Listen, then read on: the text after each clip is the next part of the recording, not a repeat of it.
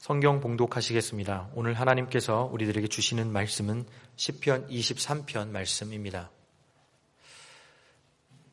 다 같이 한 목소리로 어, 읽도록 하겠습니다. 여호와는 나의 목자시니 내게 부족함이 없으리로다. 그가 나를 푸른 풀밭에 누이시며 쉴만한 물가로 인도하시는도다. 내 영혼을 소생시키시고 자기 이름을 위하여 의의 길로 인도하시는도다. 내가 사망의 음침한 골짜기로 다닐지라도 해를 두려워하지 않을 것은 주께서 나와 함께 하심이라.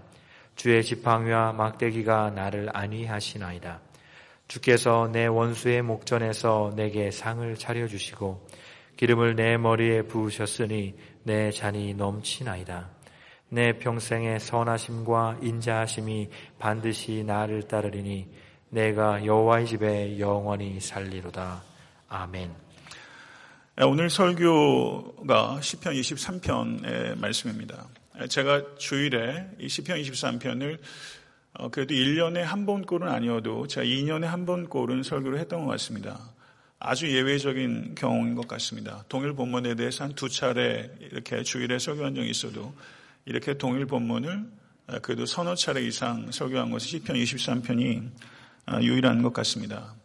그 오늘 설교 제목을 선한 목자라고 했는데 설교를 준비하는 과정에서 제목을 바꾸게 됐습니다. 아, 저를 한번 따라해 보시겠습니까? 광야에 차려진 식탁. 다시 한번요. 광야에 차려진 식탁. 되게 맛있을 것 같지 않습니까?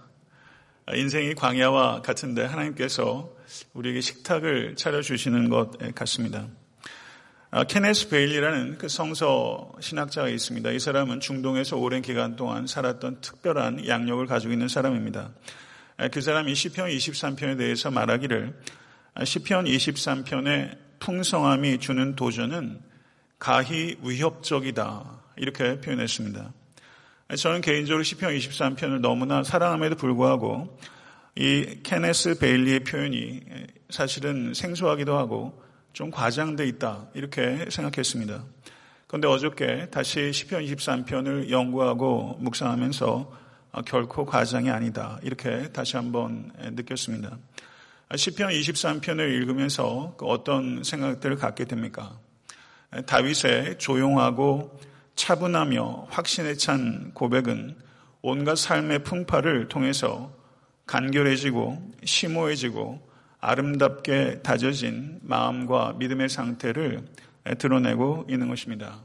오늘 시편 23편의 말씀을 통해서 이 자리에 계신 모든 권속들께서도 이 시편의 풍성함을 새롭게 맛보실 뿐만 아니라 다윗처럼 간결하고 심오하고 아름답게 내면이 다져지는 그런 귀한 시간이 될 수 있게 되기를 간절히 소망하는 마음으로 시편 23편 안으로 들어가도록 하겠습니다. 다윗은 여호와는 나의 목자시니라고 시작합니다.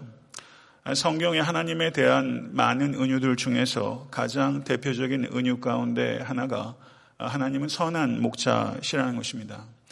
가장 대표적으로 시편 78편 52절을 보게 되면 그가 자기 백성을 양같이 인도하여 내시고 광야에서 양떼같이 지도하셨도다 이렇게 말씀하고 있습니다. 하나님께서는 선한 목자이십니다. 그리고 선한 목자이신 하나님께서 이 땅에 독생자 예수를 보내셔서 하나님께서 선한 목자이심을 더욱더 풍성하고 더욱더 분명하게 계시하셨습니다. 그리고 예수님께서는 요한복음 10장 14절에서 나는 선한 목자라 나는 내 양을 알고 양도 나를 아는 것이 아버지께서 나를 아시고 내가 아버지를 아는 것 같으니 양을 위하여 목숨을 버리노라 라고 말씀하셨습니다. 아, 그리고 10장 4절에서 5절을 보시면 잘 아시는 대로 자기 양을 다 내어 놓은 후에 앞서가면 양들이 그의 음성을 아는 거로 따라오되 타인의 음성은 알지 못하는 거로 타인을 따르지 아니하고 도리어 도망하느니라. 주님께서 말씀하셨습니다. 어, 에릭 비숍이라는 학자가 있습니다. 이 사람이 쓴 책 중에 팔레스타인의 예수라는 책이 있는데 그 책에 매우 흥미로운 일화가 소개되고 있습니다. 1930년대 중반 팔레스타인에서 폭동으로 인해서 정부가 마을 사람들의 양과 소 등을 가압류하는 일이 발생했습니다. 아, 그리고 주민들이 일정한 가격을 지불한 후에 각자 자기의 가축들을 되찾아 가도록 정부가 했던 것입니다. 그래서 한 목동이 가축을 대사하기 위해서 일정의 금액을 어, 마련한 후에 경비를 책임지고 있는 군 장교에게 찾아갔습니다.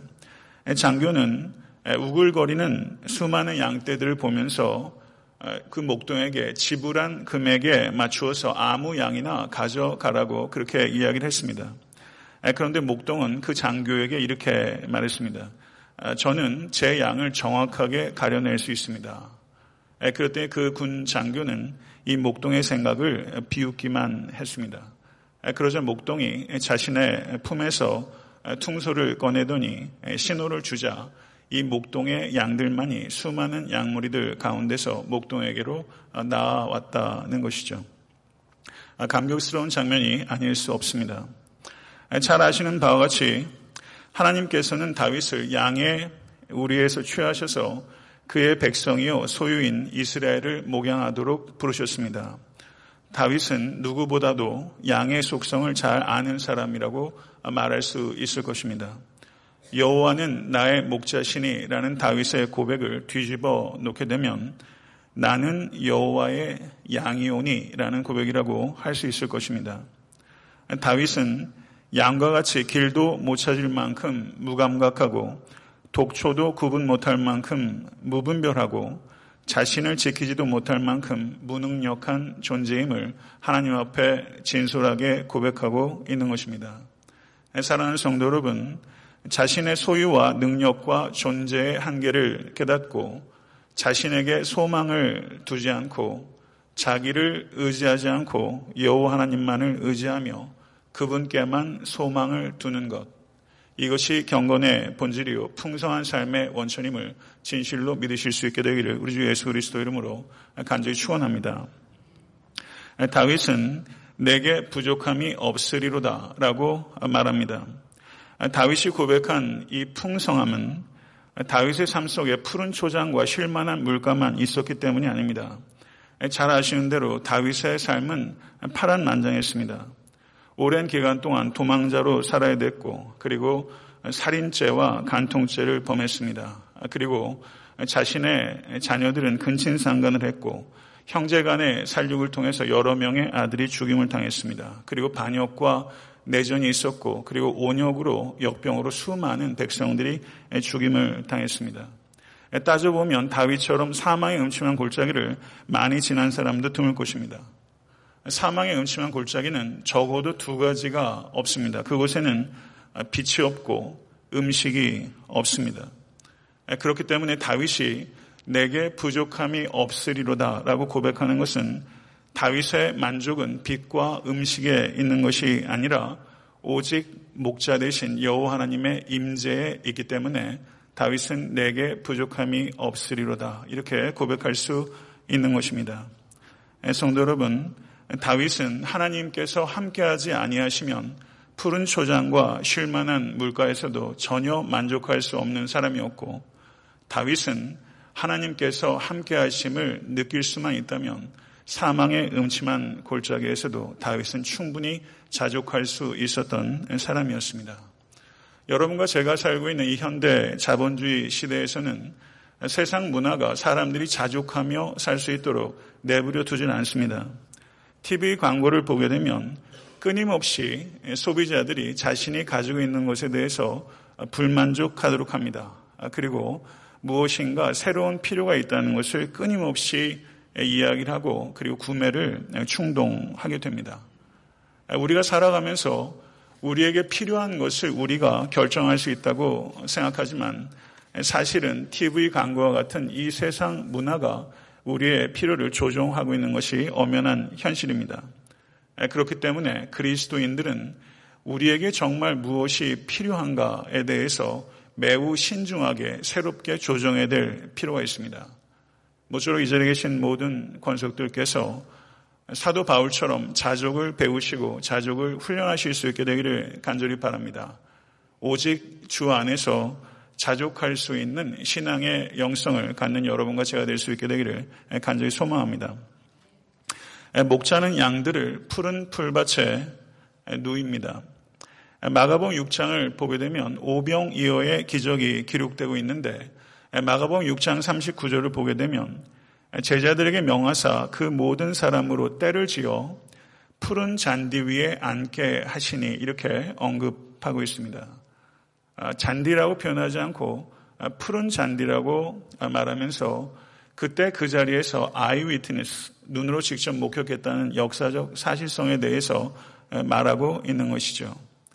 예수 그리스도께서는 목자 없는 양 같은 무리를 불쌍히 여기셔서 양무리와 같은 사람들을 광해의 풀밭 가운데 앉게 하셨습니다. 그리고 그때가 6월절을 앞두고 있던 푸른 잔디가 돋아날 때인 것이죠. 어쩌면 예수님께서 시편 23편에 푸른 초장에 누이시며라는 이 말씀을 염두에 두시지 않았을까 그런 생각도 해보게 됩니다. 목사는 이렇게 푸른 초장으로 양무리들을 인도할 뿐만 아니라 쉴 만한 물가로 인도한다고 합니다. 그런데 양은 특징이 있습니다. 양은 아무리 그 시낸 물이 얕더라 할지라도 흐르는 물을 두려워한다고 합니다. 왜냐하면 양이 가지고 있는 털이 조금이라도 물에 닿게 되면 이것이 빠른 속도로 물을 흡수해서 스펀지처럼 빨아들이기 때문에 양은 물살이 강한 시냇가에서는 배회는 할지언정 물살이 강한 시냇가에 목을 들이우고 절대 물을 마시는 법이 없다는 것입니다.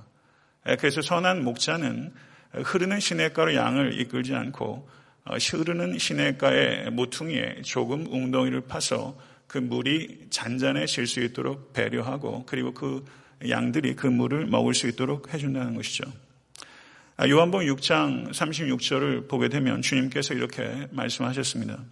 나는 생명의 떡이니 내게 오는 자는 결코 줄이지 아니할 터요. 나를 믿는 자는 영원히 목마르지 아니하리라. 아멘. 믿으십니까? 성도 여러분, 이 말씀이 우리에게 얼마나 위로와 격려가 되는지 모르겠습니다. 성도 여러분, 살아가면서 우리는 배고픔도 그리고 목마름도 느낍니다. 그러나 모쪼록 바라기는 그리스도 밖에서는 포만감도 해갈도 없습니다. 오직 예수 그리스도 안에서 진정한 양식과 휴식을 얻으실 수 있는 이 자리에 계신 모든 권속 되실 수 있게 되기를 간절히 바랍니다. 목자가 하는 세 번째 일은 영혼을 소생시키는 일입니다. 소생시키다라고 번역되고 있는 이 히브리어가 제자리에 데려다 놓다 이런 뜻이 있습니다. 제자리에 데려다 놓다. 그럼 소생하는 것은 무엇인가? 원래 있어야 될 자리에 되돌아가면 소생하는 것이다. 이렇게 우리가 이해할 수 있는 것이죠. 성도 여러분, 제자리에 계십니까? 성도 여러분, 제자리로 돌아가야 되지 않겠습니까? 여기에서 영혼을 소생시키시고 라고 했을 때 우리가 놓칠 수 있는 여기에 의미가 있는데 그것은 제자리로 되돌아가야 하기 때문에 잃어버린 양의 이미지가 이 표현 안에 담겨 있다. 이렇게 볼 수 있습니다. 많은 주석가들이 그 의미를 놓치고 있습니다. 성도 여러분, 예수님께서 이 땅에 오신 이유는 잃어버린 자를 찾아서 이 땅에 오신 것입니다. 믿으십니까? 그리고 우리 각자는 모두 잃어버린 자였고 예수 그리스도께서 십자가 위에서 우리를 찾으셨습니다. 그 결과로 우리는 지금 예배자로 하나님께 나아갈 수 있게 된 것입니다. 잃은 양을 찾으시는 예수 그리스도의 사랑과 그리고 긍휼에 대해서 비유적으로 누가복음 15장 3절에서 7절에 잃어버린 양을 찾는 목자의 비유가 나오는 것을 잘 알고 계실 것입니다. 예수 그리스도께서 잃은 양을 찾아낸 목자이십니다. 그런데 잃은 양을 찾은 목자는 어떻게 합니까? 그 즐거움을 이기지 못해서 어깨에 양을 메고 집으로 돌아왔다. 이렇게 말하고 있습니다. 그리고 그 기쁨을 주체하지 못해서 벗과 이웃을 불러다 놓고 나와 함께 즐기자 나의 잃은 양을 찾았노라 이렇게 말하고 있습니다. 양 한 마리 찾은 것이고는 너무 큰 축제를 벌이고 있는 것이죠. 그렇지 않습니까? 배보다 배꼽이 크다는 표현이 딱 어울릴 만한 그런 잔치가 거기에 벌어지고 있는 것입니다. 이와 같은 비유를 통해서 예수께서 우리에게 가르치는 것은 한 영혼을 되찾은 기쁨이 하나님께 얼마나 큰지에 대해서 우리에게 말씀하고 있는 것입니다. 성도 여러분, 예수 그리스도께서 우리를 되찾으시고 그렇게 기뻐하셨다는 것을 믿으실 수 있게 되기를 간절히 바랍니다. 이 세상에 어떤 누구도 우리가 제자리로 돌아갔을 때 하나님처럼 기뻐하는 사람 없습니다. 이전에도 없었고 앞으로도 없을 것입니다. 이와 같이 한 영혼을 되찾은 하나님의 감격을 스바냐서 3장 17절은 이렇게 뜨겁게 표현하고 있습니다. 너의 하나님 여호와가 너의 가운데 계시니 그는 구원을 베푸실 전능자시라. 그가 너로 말미암아 기쁨을 이기지 못하시며 너를 잠잠히 사랑하시며 너로 말미암아 즐거이 부르며 기뻐하시리라 하리라. 아멘. 주체하지 못하는 하나님의 기쁨.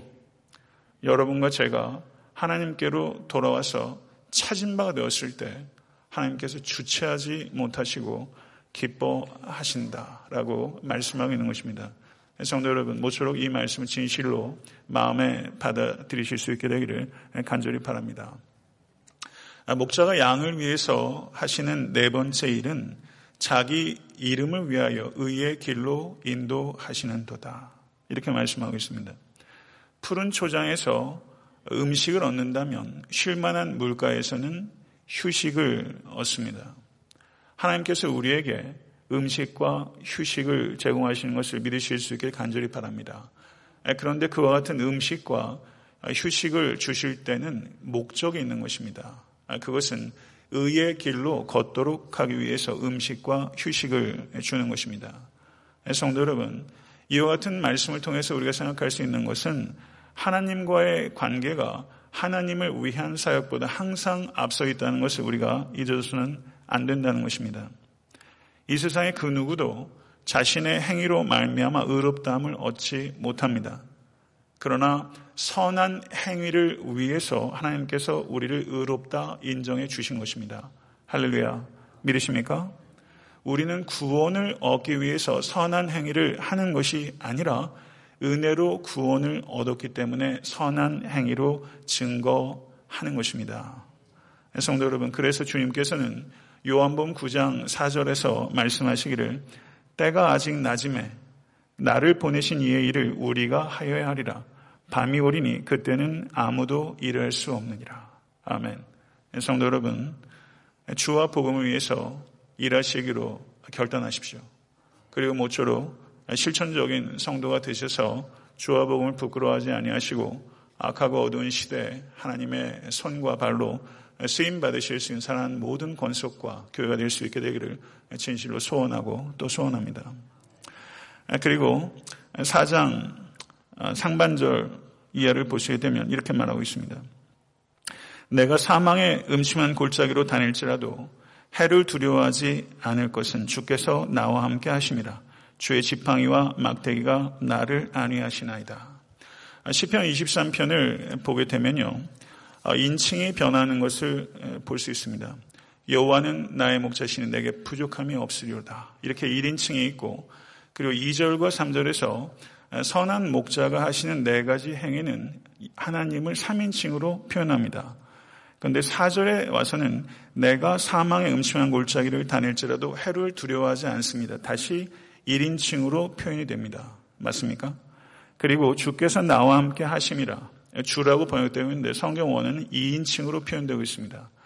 그리고 4절과 5절에 2인칭으로 표현한 다음에 내가 여호와의 집에 영원히 살리로다. 다시 몇 인칭으로 복귀하죠? 1인칭으로 복귀하는 거예요. 그래서 불과 6절의 이 짧은 시편에서 인칭이 시시각각으로 아침과 점심과 저녁에 태양이 바뀌는 것처럼 1인칭에서 3인칭으로 다시 1인칭으로 그리고 2인칭으로 다시 1인칭으로 바뀌고 있습니다. 이것은 특별한 의도가 그 안에 있었다고 밖에 말할 수가 없고요. 그리고 여호와에 대한 언급이 1절과 제일 마지막 절에 나오면서 이 심오하고 아름답고 간결한 시를 여호와가 1절에 그리고 제일 마지막 절에 등장하고 있는 것이죠. 여호와 하나님께서 시작이고 마지막이시기 때문이 아니겠습니까? 성도 여러분, 푸른 초장과 실만한 물가에서 다윗은 하나님을 희라고 말했습니다. 그런데 사망의 음침한 골짜기에서 다윗은 하나님을 유라고 말했습니다. 여기에는 분명히 의미가 있죠. 성도 여러분, 하나님을 희로 만나고 계십니까? 아니면 하나님을 유로 만나고 계십니까? 성도 여러분, 이것은 큰 차이예요. 성도는 푸른 초장과 쉴만한 물가에서 우린 여유를 부릴 수 있습니다. 하나님에 대해서 이야기를 합니다. 하나님에 대해서 말합니다. talking about God 합니다. 그러나 사망의 음침한 골짜기에서는요, 긴박합니다. 절박합니다. 치열해집니다. 그래서 talking about God 하던 태도가 바뀌고 talking to God 하게 됩니다. 하나님에 대해서 말하는 것이 아니라 하나님께 말하는 자리는 사망의 음침한 골짜기 안에서라는 것이죠. 성도 여러분, 하나님에 대하여 말하는 것 필요한 것입니다. 그러나 하나님께 말하는 것과 비할 바는 아닌 것입니다. 성도 여러분, 하나님과 더욱 친밀한 관계를 맺을 수 있는 것이 푸른 초장과 실만한 물과의 시간보다는 저의 경험적으로도 그렇고 많은 신앙인의 경험적으로 봐도 사망의 음침한 골짜기에서 하나님께 말하는 법을 피로서 배우지 않습니까? 기도에 대해서 배우는 것이 공부해서 배우는 게 아니잖아요. 성도는 십자가를 통해서 우리가 하나님을 알기 때문에 기도할 수 있는 것이고 그리고 사망의 음침한 골짜기에서 사람에게 말할 수 없고 오직 하나님께만 말할 수 있는 시간 속에서 우리는 기도를 배우게 되는 것이죠. 성도 여러분, 사망의 음침한 골짜기에서 하나님께서 함께 하신다. 이렇게 다윗은 고백하고 있습니다. 하나님께서 함께 하신다라는 것은 매우 중요한 신학적 요소입니다. 특별히 창세기 39장을 관통하고 있습니다. 창세기 39장 2절과 3절, 21절과 39절에 하나님께서 요셉과 함께 하셨다라는 표현이 무려 네 번이나 등장하고 있습니다. 성도 여러분, 그때 요셉은 삶의 형편이 어떻습니까? 노예로 있었고, 그리고 감옥의 죄수로 있었습니다. 하나님께서 정말 이 시간만큼은 함께 한다고 이야기하실 수 없는 그 시간에 하나님께서 요셉과 함께 하시니라. 이렇게 말씀하고 있는 것이죠. 성도 여러분, 우리에게 정말 중요한 게 뭡니까? 한국에 사는 겁니까? 미국에 사는 겁니까? 둘루스에 사는 겁니까? 로렌스빌에 사는 겁니까? 아니면 학군 좋은 데 사는 겁니까? 정말 중요한 게 무엇입니까? 어디에 사느냐? 성경은 그것을 중요하다고 한 번도 얘기하지 않습니다. 어디에 사느냐가 중요한 게 아니라 누구와 사느냐 하는 것이 중요한 것이고 성도 여러분 요셉은 보디발의 집에 살 때도 감옥에 살 때도 바로의 궁전에 살 때도 다윗도 광야에 있을 때도 그리고 궁전에 있을 때도 저가 어느 곳에 있든지 아둘람 궁전에 있을 때도 저에게 정말 중요했던 것은 로케이션이 아니었습니다. 하나님과 함께 있는 것이었습니다. 사랑하는 성도 여러분, 오늘 이 시간에 여러분과 저는 다시 한번 점검해야 합니다. 정말 누구와 살고 있습니까? 정말 하나님과 함께 하고 계십니까? 하나님께는 세상 끝날까지 너희와 항상 함께 있을 것이다. 이렇게 말씀하셨습니다. 성도 여러분, 목회자에게 있어서 강절한 소원은 제가 목용하는 모든 양무리들이 한 명도 예외 없이 예수 그리스도의 울타리 안에 다 들어간 것입니다. 천국에 가야 합니다. 왜 천국에 가야 합니까? 하나님이 계시기 때문입니다. 영원토록 하나님과 함께 있을 것이기 때문입니다. 왜 지옥에 가면 안 됩니까? 지옥불이 있기 때문입니까? 부분적으로 대답이 되겠죠. 왜 지옥에 가면 안 됩니까? 지옥불 때문이 아닙니다. 그곳에는 하나님이 계시지 않기 때문입니다. 사랑하는 성도 여러분, 세상에는 천국 같은 경험이 있어요. 그런데 세상에서 천국 같은데 사실은 지옥이고 이 세상에 다른 사람들은 그 지옥같이 어떻게 이렇게 살아? 하는데 그 지옥 같은 곳에서 하나님과 함께 있어서 천국처럼 사는 사람도 있어요. 그렇지 않습니까? 그 어디나 하늘나라라고 노래했던 그 노래처럼 사랑하는 성도 여러분, 우리의 삶은 삶의 정상적인 부분은 다 부침이 있어요. 이런 롤러코스터가 없잖아요. 그건 성도 여러분, 어디에 사느냐가 중요한 것이 아니라 누구와 사느냐. 오늘 이 아침에 여러분의 심령 가운데 세상 끝날까지 함께 하신다고 약속하신 그리스도의 영이 충만하게 임하실 수 있게 간절히 바라고 하나님을 의식하면서 살아가실 수 있는 여러분과 제가 될 수 있게 되기를 간절히 바랍니다. 사망의 음침한 골짜기를 자녀가 들어가는 거 좋아할 부모가 세상 어디 있습니까? 목사가 아무리 사랑이 부족해도 자기가 목양하는 성도들이 사망 음침한 골짜기를 걷는데 성도들은 그거 달갑게 생각하는 목사 없습니다. 개개인도 마찬가지예요. 사망의 음침한 골짜기에 닥쳐올 때 그거 달갑지 않습니다. 저 달갑지 않습니다. 분명히 사망의 음침한 골짜기는 달가운 시간 아닙니다. 그러나 그 시간은 주 안에 있을 때 가치 있는 시간입니다. 달갑지 못해도 가치 있는 시간입니다. 매우 써도 가치 있는 시간입니다. 사랑하는 성도 여러분, 하나님께 쓰임받기 원하십니까? 믿으시, 원하십니까? 하나님께 아름답고 그리고 견고하게 쓰임받던 사람은 한 사람도 예외 없이 사망의 음침한 골짜기를 통과한 사람입니다. 맞죠?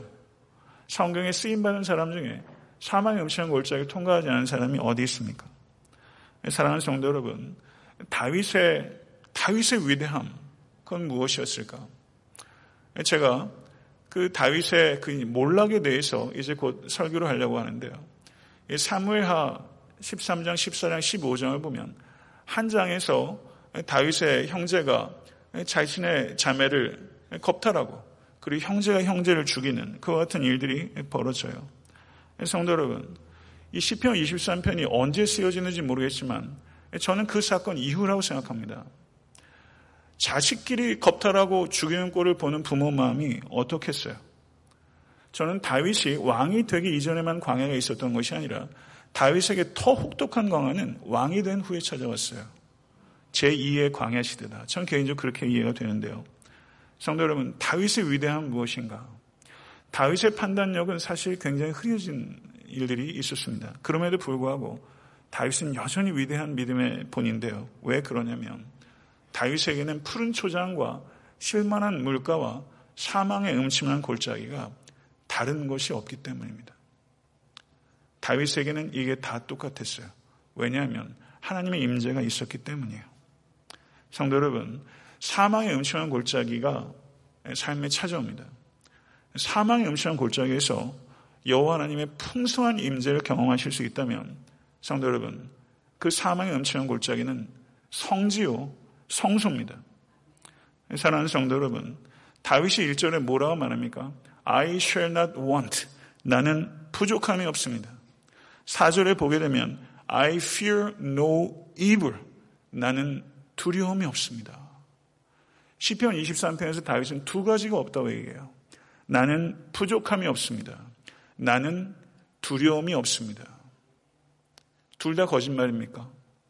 부족함이 없는 인생이 어디 있으며 두려움이 없는 인생이 어디 있겠어요? 그럼 다윗은 거짓말하는 겁니까? 아니죠. 이 말 믿으세요? 하나님의 임재 안에 깊이 들어가면 부족함도 없고 두려움도 그 임재 안에 들어갔을 때 그 샬롬의 평강을 여러분도 맛봤고 저도 맛봤잖아요. 사람이 얼마나 요동할 수 있는지 우리도 알고 있고 사람이 얼마나 강철같이 경고할 수 있는지 우리가 또 경험하잖아요. 그게 내 안에서 벌어진 일이지 않습니까? 하나님의 임재 안에 들어가면서 부족함도 없고 두려움도 없고 왜냐하면 그 원천이 나에게 있지 않기 때문에 하나님 안에서 예수 그리스도 안에서 모든 것을 할 수 있기 때문에 그래서 부러움, 부족함도 두려움도 없게 되는 것이죠. 다윗은 이렇게 말합니다. 목자와 양의 관계에서 이야기하던 다윗이 이제 또 비유의 초점을 바꾸면서 주께서 내 원수의 목전에서 내게 상을 차려주시고 기름을 내 머리에 부으셨으니 내 잔이 넘치나이다. 여기선 메타포가 바뀌는 것입니다. 목자와 양이 아니에요. 주인과 손님, 주인과 식객 이렇게 메타포가 초점이 바뀌어요. 그런데 가만히 생각해 보니까 누가복음 15장을 보게 되면요. 거기에 잃어버린 양 한 마리를 찾는 목자, 목자와 양의 메타포가 있다가 그 다음에 그 뒤에 아, 누가 보면 15장에 제일 강조가 되는 은유는 탕자의 비유, 잃어버린 양을 잃어버린 아들을 찾는 아버지의 비유, 탕자의 비유가 있고 제일 앞에는 잃어버린 동전의 비유가 있지 않습니까? 이 세 개의 비유는 잃어버린 영혼을 찾는 하나님의 기쁨을 표현하고 있어요. 거기에서도 목자와 양의 비유에서 어, 아버지와 아들의 관계의 비유로 바뀌면서 거기에서도 큰 잔치가 있었던 것처럼 오늘 시편 23편에서도 목자와 양의 은유에서 주인과 식객의 그리고 뱅퀴트 그리고 축제의 비유로 어, 넘어가고 있는 것이죠. 이 분명히 시편 23편과 누가복음 15장의 이와 같은 비유의 흐름은 분명히 연관이 있다 이렇게 볼 수 있습니다. 성도 여러분, 세상이 광야 같습니다. 그런데 이 광야 같은 세상에서 예수님께서 원수의 목전에서 아랑곳하지 않고 상을 베풀어 주실 수 있는 유일한 분이십니다. 적대적 환경에 처할 때가 있고 적대적인 사람이 우리를 둘러싸기도 하지만 하나님께서는 그 가운데서 다윗을 보호하시고 다윗의 필요를 채우셨던 것처럼 이 자리에 계신 사랑하는 권속들의 필요와 그리고 보호를 하나님께서 제공하신다는 것을 프로텍션과 프로비던스 지팡이와 막대기 막대기는 프로텍션 하는 것입니다. 그리고 지팡이는 프로비던스 공급하는 것입니다. 두 가지가 목표가 다른 거예요. 하나는 적으로부터 방어하기 위해서 하나는 양을 돌보기 위해서 지팡이와 막대기는 그 용도가 다른 것입니다. 성도 여러분, 하나님께서 우리의 공급이시고 하나님께서 우리의 피난처이십니다. 이것을 진실로 받아들이시고 모쪼록 경험하십시오. 사무엘하 17장 27절에서 29절은 다윗이 원수에게 쫓길 때 전혀 예상치 못했던 사람들을 보내서 밀과 보리와 밀가루와 볶은 곡식과 콩과 팥과 볶은 녹두와 꿀과 버터와 양과 치즈로 상을 베풀었습니다. 하나님께서 상 한 번 크게 베푸셨네요. 상다리 휘어지게 해주셨네요. 다윗이 쫓겨서 도망갈 때 예상하지 못했던 사람들을 통해서 하나님께서 상을 베풀어 주셨어요. 누가복음 15장을 보게 되면 탕자의 비유에서 아버지가 둘째 아들을 위해서 상을 베푸십니다. 그리고 옷을 갈아입혀 주세요. 그리고 살진 송아지를 잡아서 잔치를 벌였어요. 그랬더니 큰아들이 와가지고 도끼 눈을 합니다. 그런데 아랑곳하지 않고 원수의 목전에서 하나님께서 돌아온 아들을 위해서 상을 베풀어 주셨어요. 성도 여러분, 우리도 이 땅의 순례를 다 마치고 천국에 가게 되면 하나님께서 이 땅에 살면서 걸쳤던 우리 옷 벗기시고 우리에게 왕의 예복을 입히시고 그곳에서 원수의 목전에서가 아니라 원수가 없는 곳에서 우리에게 음식을 베푸시고 잔치를 벌이게 될 것입니다. 누가 보면 19장을 보게 되면 사케오의 이야기가 나와요. 그랬더니 사케오야 내려오거라. 내가 오늘 너희 집에 유하여야겠다. 그리고 주님께서 하루를 묵으셨어요. 그곳에서 식사가 벌어진 것이죠. 그랬더니 사람들이 수근거립니다. 세리의 집에 그것도 세리장의 집에 들어갔다고 수근거려요. 원수의 목전에서 예수께서 상을 베푸신 거예요. 그리고 마가복음 6장을 보세요. 마가복음 6장을 보게 되면 두 개의 식탁이 기록되어 있습니다. 헤롯 왕의 궁전의 식탁이 있어요. 거기는 고관 대작들이 버글버글해요. 그리고 그곳에서는 어떻습니까? 비정한 식탁입니다. 세례 요한의 목을 소반 위에 담아서 음식처럼 가져오는 비정한 이 세상 왕의 식탁이에요. 그런데 바로 이어지면서 어떤 식탁이 있는지 압니까? 선교 여행에서 돌아온 제자들을 가지고 우리 한적한 곳에 가서 먹자라고 하셨는데 사람들이 계속 쫓아왔어요. 그랬더니 양무리들을 불쌍한 양처럼 보시고 예수께서 오병의 기적을 행하셨죠. 헤롯 왕이 베푼 식탁 앞에서 만왕의 왕이신 예수께서 베푸신 식탁이 거기 보란 듯이 있는 거예요. 원수의 목전에서 상을 베푸시는 것이죠. 사랑하는 성도 여러분, 광야 같은 세상 살면서 분명히 원수가 있을 것입니다. 우리의 진정한 원수는 사탄입니다. 그러나 성도 여러분, 항상 원수가 있을 것이지만 항상 여호와 하나님께서 광야에서 차려주신 식탁이 있다는 것을 모쪼록 기억하시고 힘을 얻으실 수 있게 되기를 우리 주 예수 그리스도는 간절히 축원합니다. 제가 선한 목자라는 제목에서 오늘 설교의 제목을 바꾸게 된 배경이 여기 있어요. 광야에 차려진 식탁. 광야에 차려진 식탁. 아, 제가 이 설교 제목을 어떤 책을 읽으면서 영감을 지면서 어제 그냥 얼마나 기분이 좋았는지요. 와, 시편 23편 정말 풍성하다. 느껴지세요? 전 정말 너무 좋더라고요. 광야에 차려진 식탁. 자, 그래서 어제 뭐라 기도했는지 아세요? 하나님, 오늘 예배가 삶의 광야에 차려진 식탁 같은 예배가 되게 해주세요. 그렇게 기도했어요.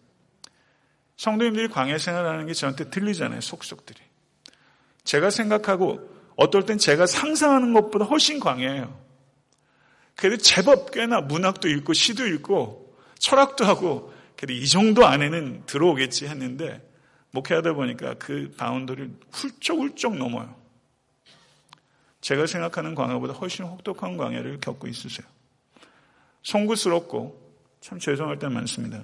그러나 성도 여러분, 위로는 위에서부터 옵니다.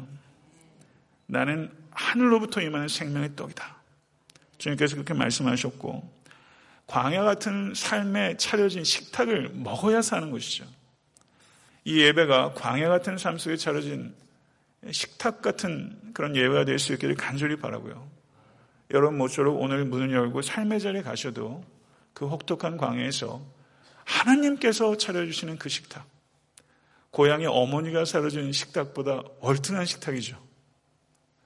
어머니의 식탁 그리운 식탁이지만 하나님께서 차려준 그 식탁, 광야에 차려진 식탁, 광야에 차려졌기 때문에 더 만나고 더 감격적이고 더 아름다운 그 식탁, 광야에 차려진 식탁. 이 식탁 먹으실 수 있길 간절히 바랍니다. 내 평생의 선하심과 인자하심이 반드시 나를 따르리니 예, 개혁 한글에서는 정령 나를 따르리니 이렇게 번역했어요. 저는 반드시보다 정령이 더 좋아요. 제가 조금 올드라서 그런가 정령 나를 따르리니 정령 이런 말 하면서 살아요? 그렇게 붙이고 목숨 걸 일이 뭐가 있어요? 정령 그렇다고 얘기할 게 별로 없어요. 근데 정령이란 말이 붙어도 부끄러움이 없는 게 있어요. 여호와의 선하심과 인자하심 정령 나를 따라요. 믿으십니까? 반드시 나를 따라요. 이걸 믿으실 수 있기를 간절히 바랍니다. 여호와 하나님의 선하심은 여러분들의 필요를 채우고 여호와 하나님의 인자하심은 우리들의 죄를 씻습니다. 여호와의 선하심은 우리의 필요를 채우고 여호와의 인자하심은 우리의 죄를 씻어주세요. 사랑하는 성도 여러분, 하나님께서 함께 하시면 고통이 해를 두려워하지 아니할 것은 이렇게 말했죠. 그런데 다윗은 거기에 멈추지 않아요. 여호와 하나님께서 함께 하시면 해를 두려워하지 않습니다. 거기에 멈추지 않고 더 나아갑니다. 여호와 하나님께서 함께 하시면 고통이 선하심과 인자하심입니다. 이렇게 말하는 거예요. 거기까지 나가는 거예요. 해를 두려워하지 않는 정도가 아니에요. 고통이 선하심과 인자하심입니다. 이렇게 말하고 있는 것입니다. 사랑하는 성도 여러분, 살다 보면 하나님의 선하심과 인자하심을 우리가 도저히 발견할 수 없는 일들이 왕왕 찾아옵니다. 그와 같은 상황들 속에서 여호와의 선하심과 인자하심을 평생에 찬양하는 것 어려운 일입니다. 순전히 고통으로만 보입니다. 그리고 완전히 막다른 벼랑처럼 보입니다. 성도 여러분, 그때 우리의 시각과 지각은 극히 제한되어 있어서 하나님의 여호와 하나님의 지혜와 사랑과 능력을 도저히 파악할 수 없다는 것을 받아들이십시오. 우리는 유한하고 하나님은 무한하십니다. 하나님은 광대하신 하나님이십니다. 하나님의 광대하심을 신뢰하시고 그분께 모든 것도 의뢰하십시오. 그리고 때가 되면 지금 도저히 답이 안 나오는 그 일들이 때가 되면 우리의 성숙과 유익과 행복을 위해서 하나님께서 우리에게 예비하신 일들이라는 것을 받아들이실 수 있게 될 것입니다. 성도 여러분, 여호와의 선하심과 인자하심이 정령 나를 따르리니 살다 보면 포기하고 싶을 때 있으시죠. 이민 생활하면서 포기하고 싶을 때 있으시죠. 자기의 삶에 대해서 자식 새끼에 대해서도 그렇고 사업에 대해서도 그렇고 성도 여러분 우리는 포기할 수 있습니다. 그리고 포기한 부분도 있습니다. 스스로 포기하고 싶을 때 있습니다. 그러나 성도 여러분 여호와 하나님의 선하심과 인자하심은 나는 나를 포기할 수 있어도 여호와의 선하심과 인자하심은 절대 나를 포기하지 않습니다. 하나님께서는 집요하게 따라옵니다. 하나님의 발걸음은 서두르지도 않고 흐트러지지도 않는 발걸음입니다. 인간의 발걸음과는 다른 것입니다. 성도 여러분, 서두르지도 않고 흐트러지지 않는 발걸음으로 집요하게 하나님께서 우리들을 따라오고 계십니다. 하나님의 그 추적은 자비롭지만 물불 안 가리는 추적입니다. 이 추적이 지금 당장 안 보일 수도 있고 안 느껴질 수도 있고 그리고 안 들릴 수 있습니다. 그러나 여호 하나님의 추적을 여러분 절대 따돌릴 수 없다는 것을 기억하십시오. 그리고 정, 종국에는 우리가 어디로 갑니까? 여호와의 선하심과 인자심이 정렬 나를 따라서 종국에 우리가 어디에 가요? 여호와의 집에 영원히 살리로다. 여기에 미래 시제가 나오는 거예요. 여호와의 집에 영원히 살리로다. 할렐루야. 영원히 살리로다. 여기서 살리로다라고 번역되고 있는 히브리어가 return 하다는 뜻이에요. 여호와의 집에 돌아가다는 거예요. 그럼 인생은 뭐예요? 여호와의 집으로 돌아가는 짧은 여행이에요. 여호와의 집으로 돌아가는 짧은 여행이에요. 끝이 있다는 얘기예요, 없다는 얘기예요? 있다는 얘기예요. 끝이 있습니다. 여호와의 집으로 돌아가는 짧은 여행이에요. 그리고 그 끝에서 참된 성도는 삶의 모든 여정을 기쁘게 해석할 수 있게 될 거예요. 살면서 해석되는 일도 있고 해석 안 되는 일들도 있어요. 그런데 짧은 여정이 끝난 후에 그 끝에서 삶을 볼 때 다 해석이 될 거예요. 막스 루케이도가 쓴 책 중에 Traveling Light라는 책이 있습니다. 아직 읽어보진 않았는데 책 제목이 좋았어요. Traveling Light. 가볍게 여행하기. 가볍게 여행하기. 시편 23편에 대한 묵상을 기록하면서 가볍게 여행하기. 시편 23편의 본질을 잘 포착했다. 제 개인적으로 그렇게 생각이 되는데요. 성도 여러분, 가볍게 여행하고 계십니까? Traveling Light 하고 계세요? 가볍게 여행하십시오. 왜냐하면 우리의 집은 천국에 있기 때문입니다. 여호와의 집에 영원히 거하게 될 것이기 때문입니다. 이곳에서 우리는 잠깐 여행하는 것이기 때문입니다. 이해가 되면 어떻고 이해가 안 되면 어떻습니까? 이해해 보려고 해서 이해되면 이해하려고 노력 계속 하십시오. 이해가 안 되는 일들이 개인 사회도 세계에도 수두룩합니다.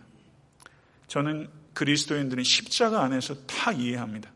그리고 끝에서 그 끝에서 우리는 모든 것들을 새롭게 해석할 수 있게 될 것입니다.